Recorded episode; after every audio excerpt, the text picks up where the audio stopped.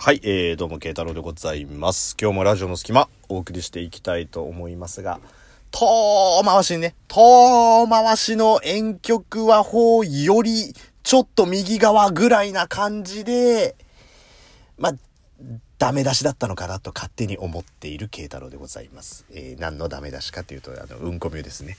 うんこみゅで、えー、今だけなんじゃないかボタンをピーヨンの代わりに使うんじゃねえよっていうようなメッセージ性として勝手に受け取ったっていうところなんですけど、まあさ、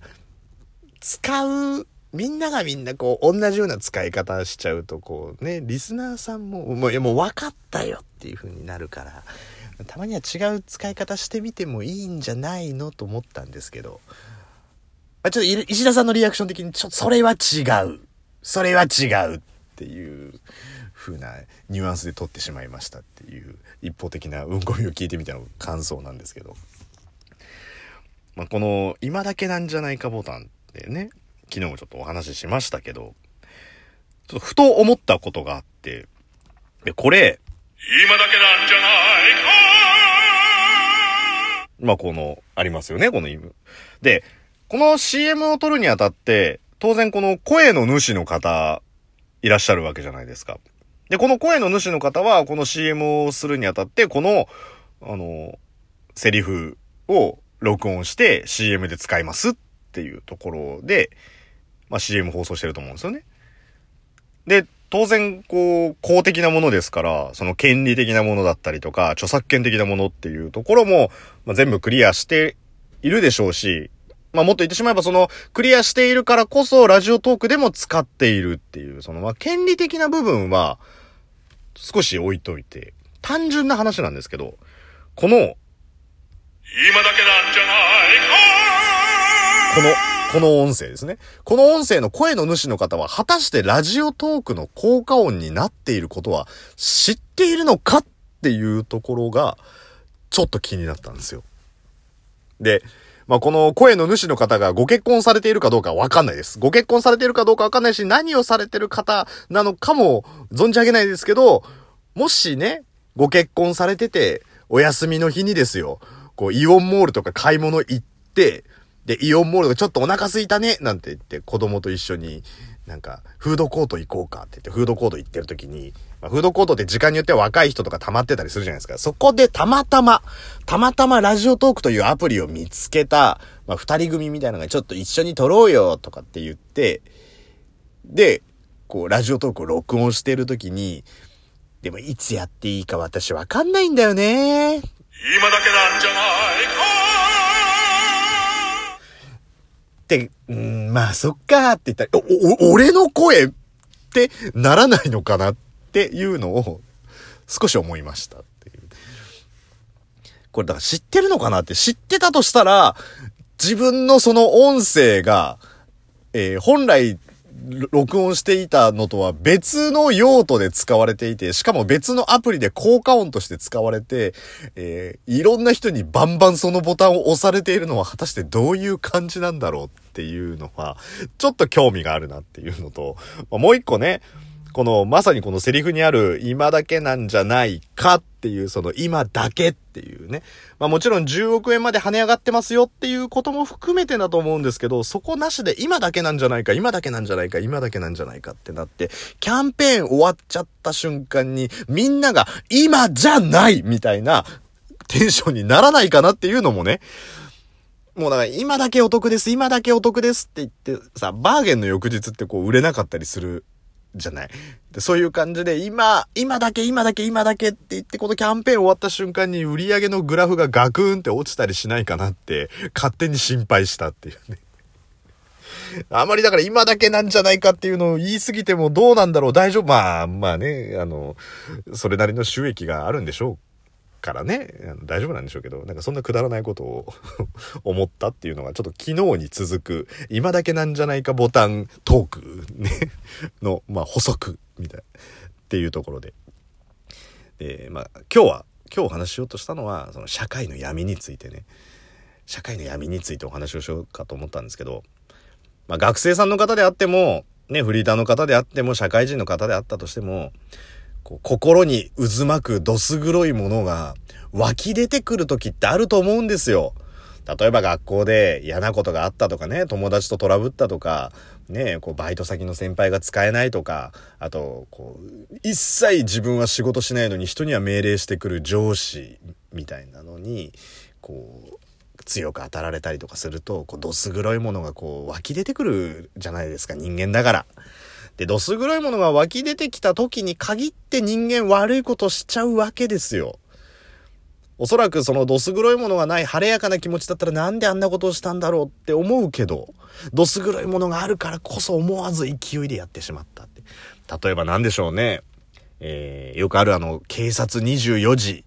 とか、ああいうので取り上げられてるのだと、こう、主婦がね、こう、家庭でうまくいかないからとかっていうので、こう、あの、万引きとかしちゃって、主人には言わないでくださいとかっていうね。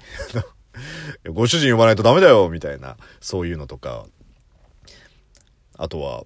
こう、なんか、痴漢、痴漢しちゃったとかで鉄道警察にこう取り押さえられて、僕が触ったっていう確かな証拠はあるんですか？とかそういう、別にいちいち小ネタ入れなくていいじゃんって話ですけど、そういうのとか。まあ、あとはもうドストレートにね、こう、み、街中でこうドンと誰かに当たったからってそれで暴力振るっちゃったとか、まあある意味、あとは一番多いのかもしれないですけど、こう自分がむしゃくしゃしてるからっていうので、こう、ネット上で誰かに誹謗中傷とかの書き込みをするとかね。自分がすごいしんどい思いしてるからって、別にね、相手はしんどい思いしてないかどうかわかんないのにいいね、こいつは。みたいな、その、妬ましいところからどす黒いものが溢れて、誹謗中傷してしまったりとか。まあ、そういうのって、こう、人間の、まあ、感情を持つ生き物ですから、いずれにしても犯罪行為ですよ。もしくは犯罪予備軍になってしまいますけれど、そういうのをやってしまう人がいるっていうね。で、ちょっと時間軸は戻るんですけど、今日、まあ、職場でこう話をしてた時に、スマホの話になったんですよ。で、僕は iPhone 使ってて iPhone ユーザーで Android 持ってないんですけど、その新しく Galaxy の S9 が出たっていうところで、で、その Galaxy の機能、特にカメラ機能とかすごいと。もうその暗いところでも撮れる。のね、F 値が1.5は携帯の中では初めてだとか、あとスーパースローモーションっていうので、通常240フレームでスローモーションなのに、それが960だからもうすっごいスローモーションで撮れるっていう話をして、すごいね、なんていう話をしてた帰りだったんで、ちょっと見てみようかなと思って、仕事もちょっと早く終わったんで見に行ったんですよ。で、ショッピングモールの中にあるドコモショップに行ったんですよ。路面店のね、ドコモショップだと自動ドアガーって開くと、お姉さんが立っててご用件はって聞かれるじゃないですか。だ見に来ただけってのも言いづらいし。でも、ショッピングモールに入ってるところってこう入り口がなくて割とこうね、誰でも出入りできるような感じになってるから、こう行きやすいじゃないですか。だから行って、そしたら、まあその風呂マネっていうんですか、的なお姉さんが、いろんな手続きする人で、こう、要件聞きたりとか、なんか必要書類の説明したりとかしてたんで、まあ僕は声かけられることなく、いい意味で、触れたんですよ。で、家電量販店行ったことある、あとドコモショップとか au ショップとか行ったことある方ならわかると思うんですけど、あの、実際こう、平台の上に電源の入る携帯電話って置いてあるじゃないですか。ワイヤーでこうくくってあって。で、まあ現行機種がこう、わーっていっぱい並んでる中で、まあ、ギャラクシーがあって、で、ギャラクシー、こう、ちょっといじってたんですよ。そしたらまあ、確かにカメラすげえなーっていうのもあって、まあ、会話しないですけど、今の携帯も全然不満はないので、会話しないですけど、まあ、すごいなと思ってたら、横に中学2年、3年ぐらいの男の子が立ってたんで、あ、いじりたいんだなって、そのお店で電源入るのそれしかなかったんで、あ、と思って、まあ僕はさりげなくスッとこう、どいたんですよ。そしたら、その子はさってそこに入って、で、